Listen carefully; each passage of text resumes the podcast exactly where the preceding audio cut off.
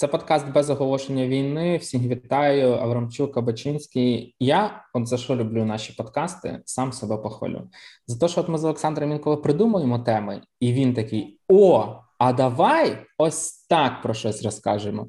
І я такий, знаєте, е, щелепу піднімаю зі стола і думаю, оце тема, оце тема. Особливо, якщо на якісь речі ти дивишся так як раніше не дивилися або не говорили. Власне, сьогодні у нас таких тем ми будемо говорити, чому Галичина не стала українським кувейтом. Хоча в якийсь момент там добували стільки е, нафти, що можна було залити всіх і все.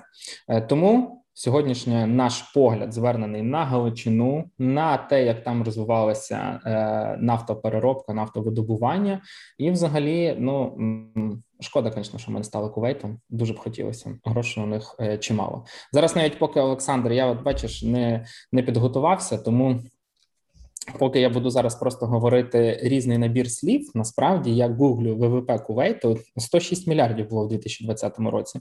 Це щоб ти розумів, е, до початку війни в Україні, якщо я не помиляюся, ВВП було 200 е, мільярдів, а тут 100, Але Кувейт, ну якби трошки простіша країна ніж е, ніж Україна, і якщо я не помиляюся, сильно сильно менша в разів так 20 е, і по населенню в 10 разів менша. Тому, в принципі, е, там ну така не найгірша одним словом. В принципі, я думаю, можна порівнювати навіть не так з Кувейтом, як з Саудівською Аравією, тому що про це ми теж будемо говорити. Е, більш-менш за кількістю нафти, видобутку нафти на тлі інших світових нафтових гравців. Е, Галичина була тоді, можна сказати, на рівні Саудівської Аравії, те, що зараз Саудівська Аравія. О Боже, я подивився ВВП на душу ВВП на душу населення. Я навіть не хочу казати різницю. Це просто це соромно говорити. Все, Олександре, починаємо випуск. Е, ну, давай зразу скажемо, що з сучасної перспективи це може здаватися дивним, але нафта стала кров'ю цивілізації лише у другій половині 19 століття. Це доволі все таки недавнє явище. Е, Очевидно, нафту як корисну копалину знали значно давніше. Її використовували в косметиці, її використовували в медицині, але залежність від цього ресурсу з'явилася досить пізно, коли його побічні продукти, бо не сама сира нафта, очевидно, а такі як керосин. Е, стали дешевим і безпечним способом забезпечити освітлення будинків, освітлення теж е, міського простору, залізничних станцій, публічних будівель і так далі. Е, сучасна ж нафтова лихоманка мало чим відрізняється від ситуації, яка була ще на початку ХХ століття. Вже тоді всі уважно слідкували за коливанням цін на нафту, бо це знання могло когось зробити дуже багатим, а когось дуже бідним. Більшість ключових глобальних гравців на цьому ринку залишилися тими ж самими що і тоді Сполучені Штати, Росія на початку ХХ століття були найбільшими видобувачами нафти у світі до 1925 року. Персія, тобто сучасний Іран, е, зайняла шосту позицію серед найбільших видобувачів. Е, до великих гравців на ринку належала Мексика і Венесуела. Румунія не випадково так постраждала під час бомбардувань під час Другої світової війни. Ця країна входила до п'ятірки найбільших виробників нафти ще 80 років тому. Але мало хто нині пам'ятає, що почесне місце серед США, Росії, Румунії і Персії займала Галичина, завдяки чому Австро-Угорщина вважалася на початку століття третім найбільшим у світі видобувачем нафти, відповідаючи за близько 5% світового видобутку. Е, газети в Лондоні, в Парижі, в Брюсселі, в Відні ледь не щодня інформували про ціни на галицьку нафту. Тому що потрібно було задовольнити запити допитливих інвесторів у Європі і у США. Ще більш незвично сприймати Галичину в такій ролі, враховуючи загально прийняту легенду про здебільшого сільськогосподарський профіль е, цього регіону.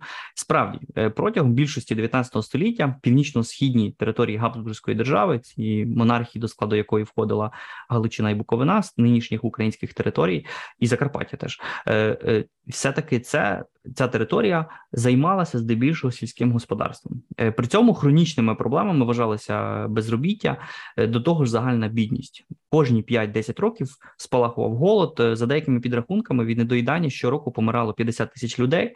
Регіон був найбіднішим у всій імперії.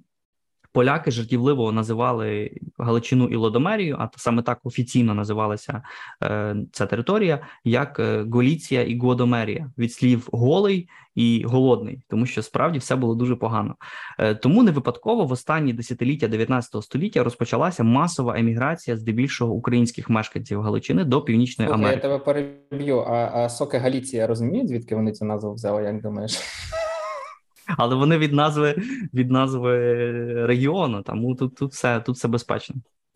Е, і до Першої світової війни, саме тому, що все було так погано, велика кількість українських мешканців перебралася до Північної Америки і звідси ми маємо велику діаспору. В принципі, рахую, що цих заробітчан до 2014 року е, було десь 800 тисяч людей, які виїхали. Е, при цьому Галичина залишалася найбільш залюдненою провінцією Австро-Угорщини. Е, там мешкало 8 мільйонів мешканців. Треба теж пам'ятати, що це все таки територія, яка включає, окрім нинішньої Галичини, яка знаходиться в складі України, теж західну Галичину разом з Краковом, тому що це був більший історико-географічний регіон. Він був теж найбільшим за площею в усій е, австро-угорській е, монархії, е, теж одним з найбільш густо заселених, причому не тільки в межах. Австро-Угорщини, але взагалі в тодішній Європі. Проблема в тому, що розташування цієї провінції і відсутність шляхів сполучення, зрештою, територій Австрії ускладнювали торгівлю і комерцію з іншими куточками імперії, і враховуючи е, присутність стратегічних корисних копалин, зокрема нафти, австрійський письменник Йозеф Рот так писав про Галичину. Він називав її, що там земля багата, а мешканці дуже бідні. І це в принципі було дуже е, якби добра, добре опис того, чим була Галичина у австрійській державі. Важливою передумовою розквіту е, нафтового промислу була значна кількість цього безземельного, безробітного селянства. Тобто, це була потенційна робоча, дешева робоча сила. Е, іншою передумовою стала очевидно наявність власне самих ресурсів у надрах е, Бориславського Дрогобицького басейну. Треба пам'ятати, що протягом першої половини 19 століття головним джерелом енергії в Австро-Угорщині, в принципі, в усій Європі була тирса, дрова і вугілля.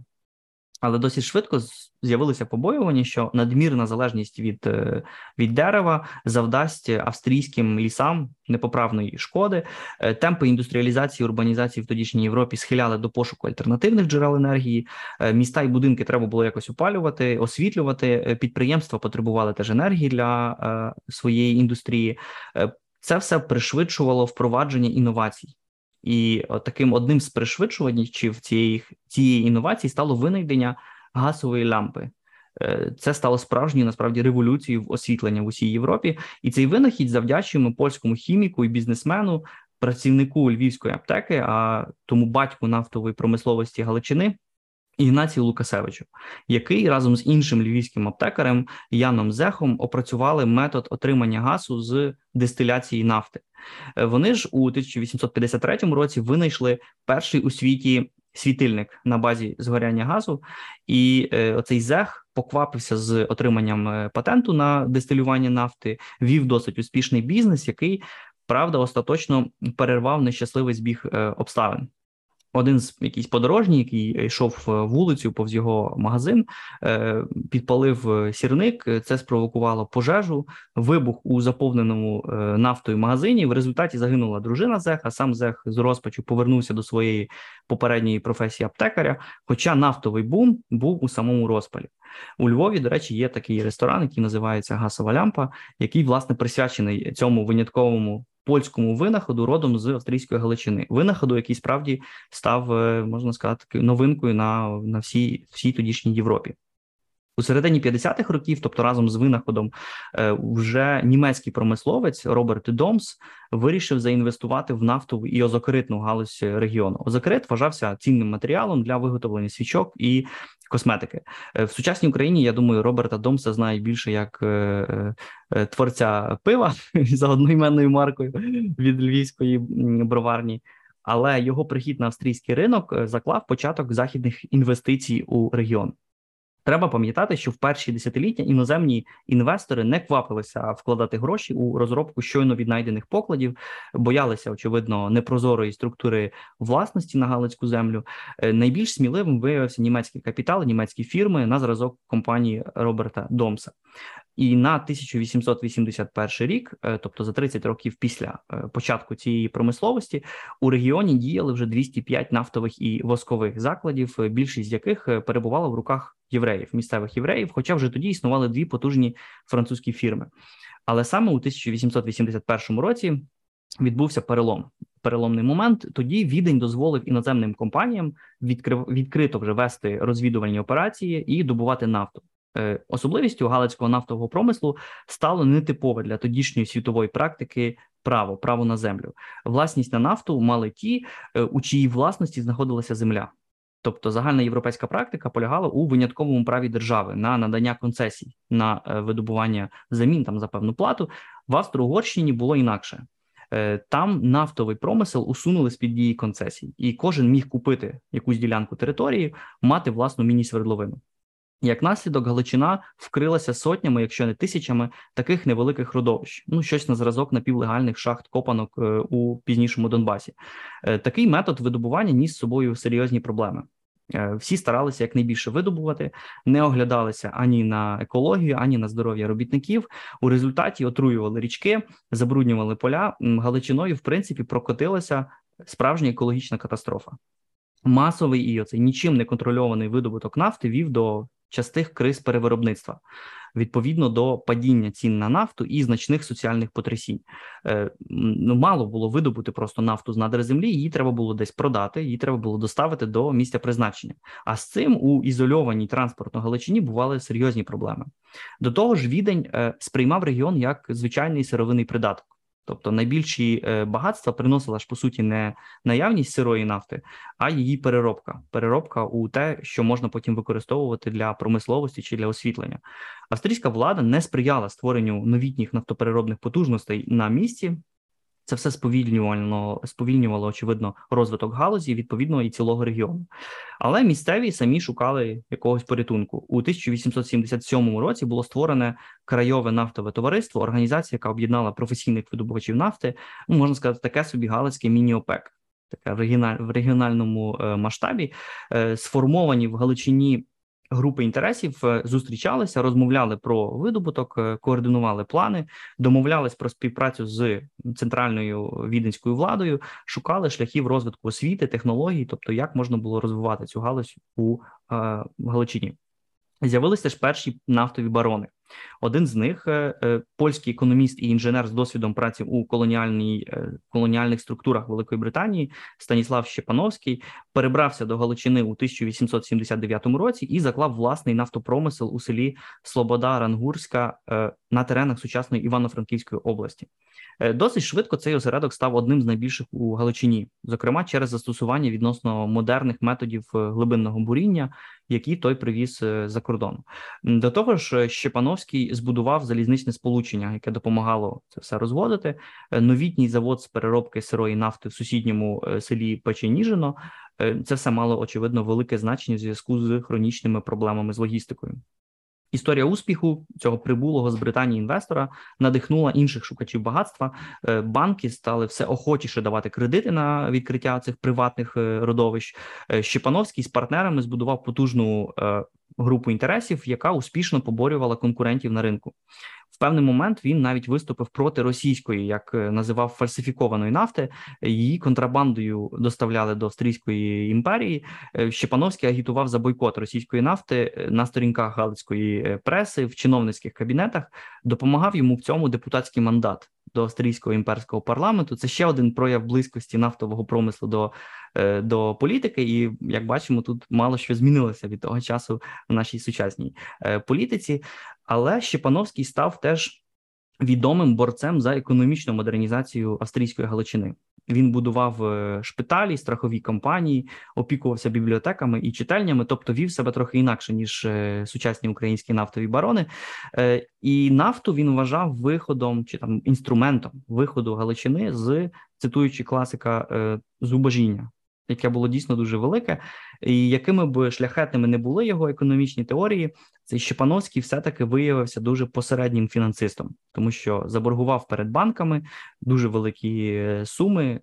Кілька мільйонів, е, е, не пам'ятаю, в якій тоді було валюті, але його близький друг банкір запропонував непрозору схему фінансування кредиту, яка в певний момент вийшла на яв, спричинила грандіозний скандал. Банкір сам потрапив до в'язниці. Щепановський е, збанкрутував. Хоча суд присяжних у складі його приятелів, бізнесменів його виправдав. Е, історія злету і падіння бізнес імперії Щепановського показувала сучасникам, що капіталізм з людським обличчям, тобто не лише е, розвиток нафти, але й будівництво різних культурних осередків в реаліях кінця 19 століття був радше неможливим. Е, особливо коли поруч знаходилися голодні конкуренти, які були готові скористатися з найменшої помилки. Справжній вихід Галичини на глобальний нафтовий ринок відбувся у середині 1890-х років, практично під кінець 19 століття, з застосуванням ефективного канадського методу буріння і відкриттям гігантських покладів Бориславсько-Дрогобицького басейну.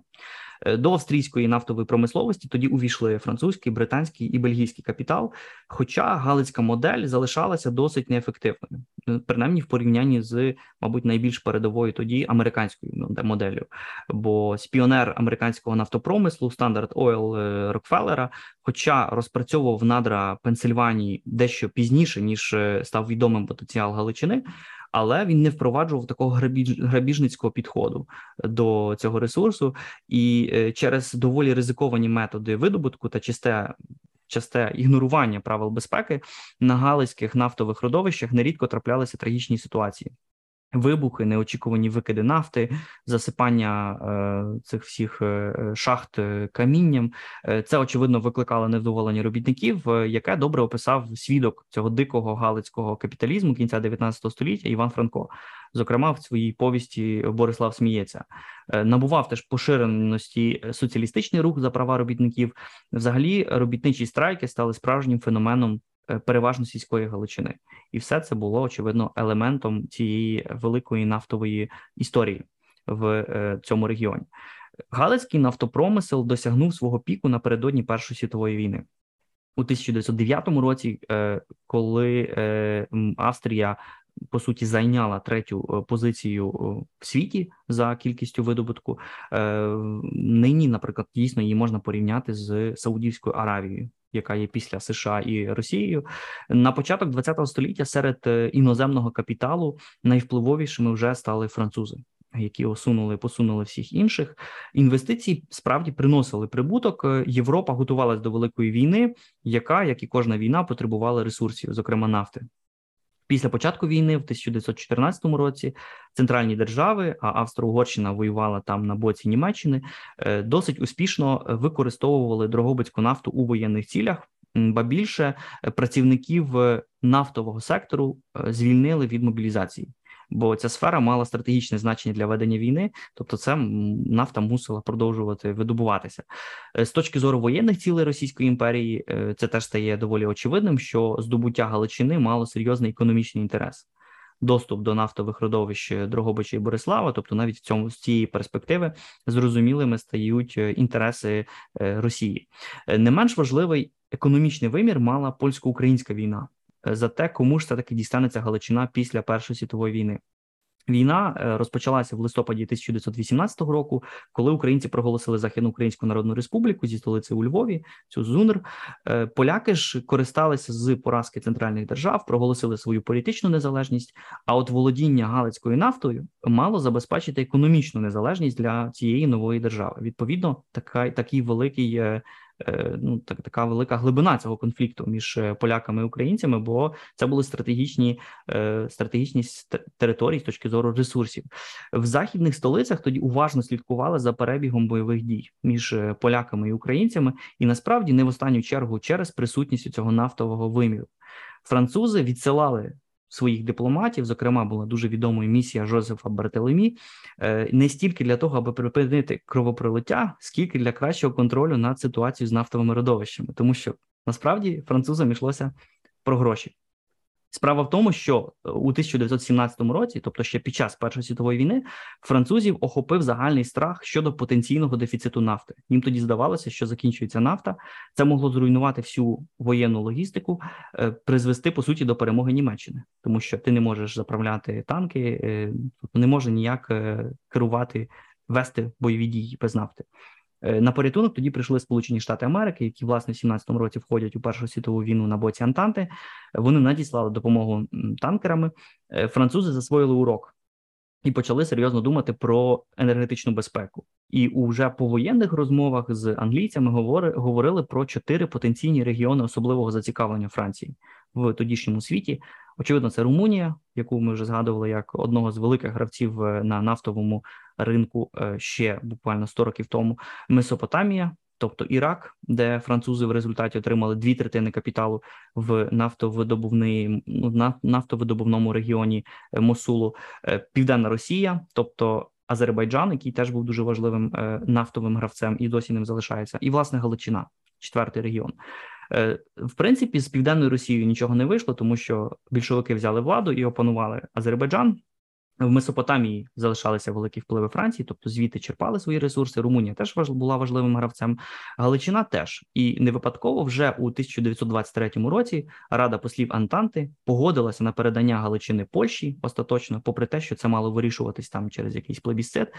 Е, річ в тому, що ці нафтові перспективи чи перспективи економіки треба було швидко вирішити статус цього регіону, аби продовжувати інвестиції. Це було невигідно, невідомо кому ця територія буде належати.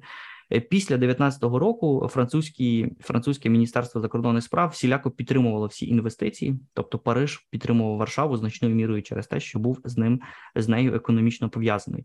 І якщо подивитися на частку іноземного капіталу у е, тодішньому е, галицькому е, нафтопромислі, то це десь 70-80% це був французький капітал. Е, німців, які програли у війні в першій світовій війні, змусили продати свої акції в цьому галицькому промислі. Австрійці, в принципі, теж які програли, е, вийшли через переважно через свою банківську кризу. У них там було велике падіння на біржі. Після чого фінансова кон'юнктура для інвестицій була дуже несприятлива.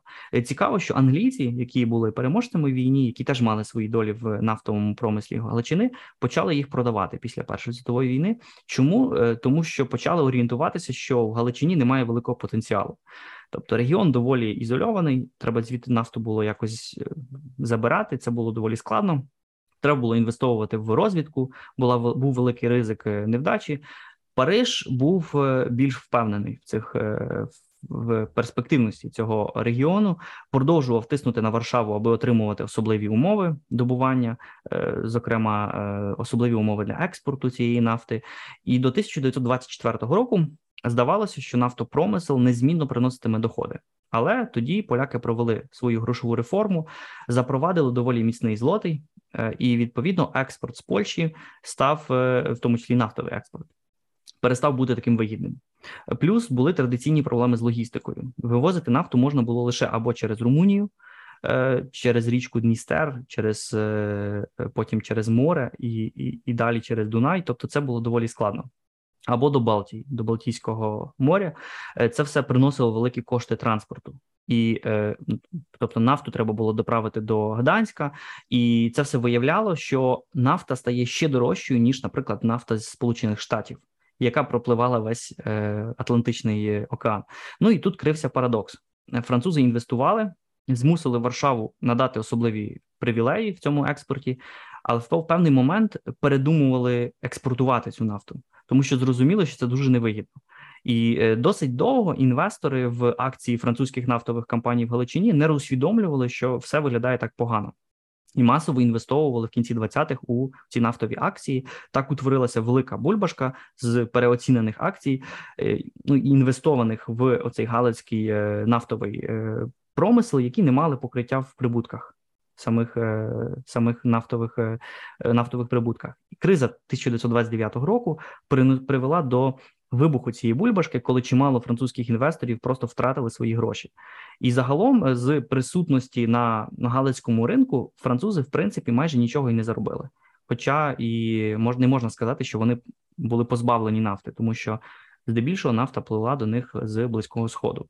Е, попри те, що після 1919 року е, ще швидшими темпами розвивалася моторизація, були збільшувалася кількість автомобілів потрібен був бензин.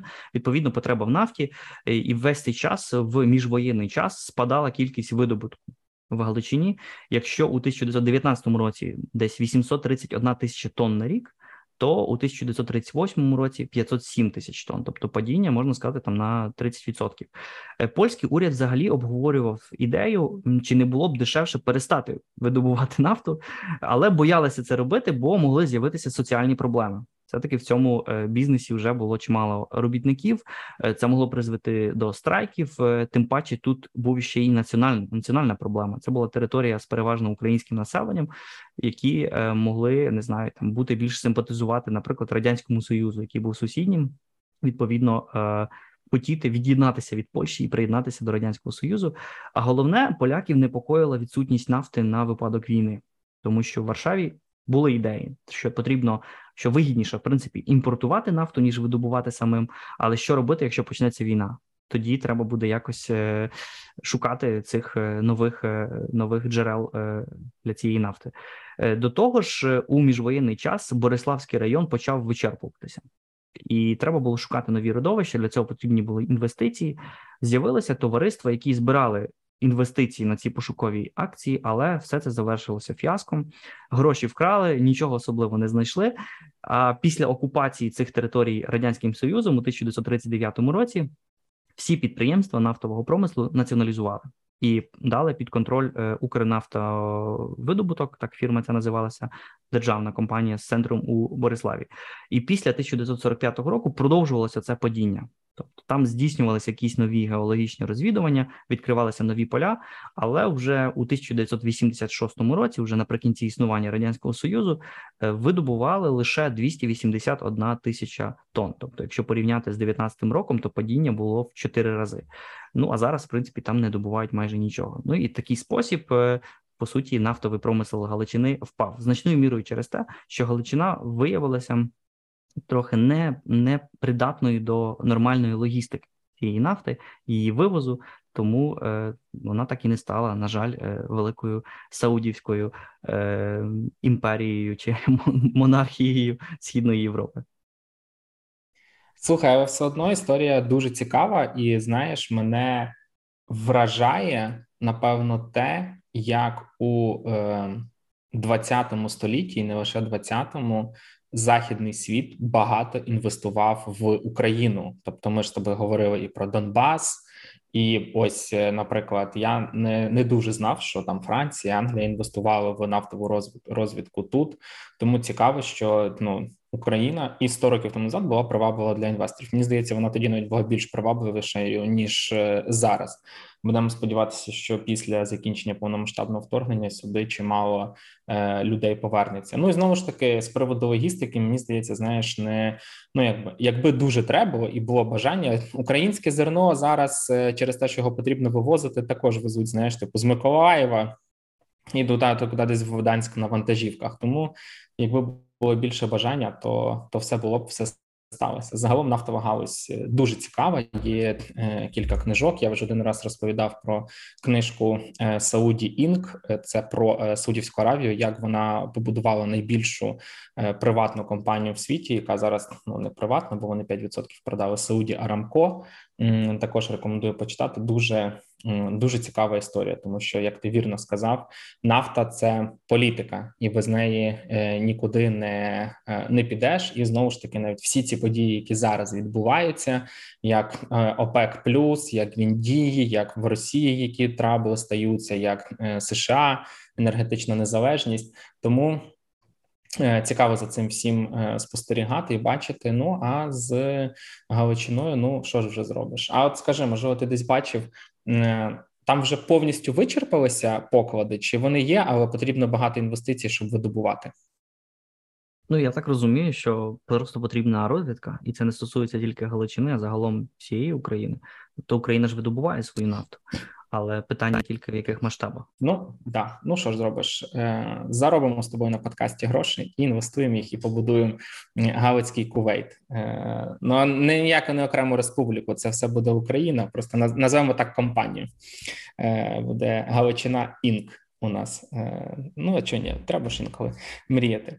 Так, на цьому ми будемо закінчувати цей випуск. Якщо у вас є якісь такі цікаві ідеї, інсайди, як оце про щось розповісти, показати, якісь можливо, ви знаєте цікаві історії, але так поверхнево, і вам хотілося б дізнатися більше, обов'язково пишіть нам десь в інстаграм, в, в соціальних мережах. Ми будемо готуватися і розповідати, тому що нам самим це також дуже цікаво. На сам кінець нагадаю про те, що ставте нам е, лайки, ставте нам 5 зірочок в Apple подкастах.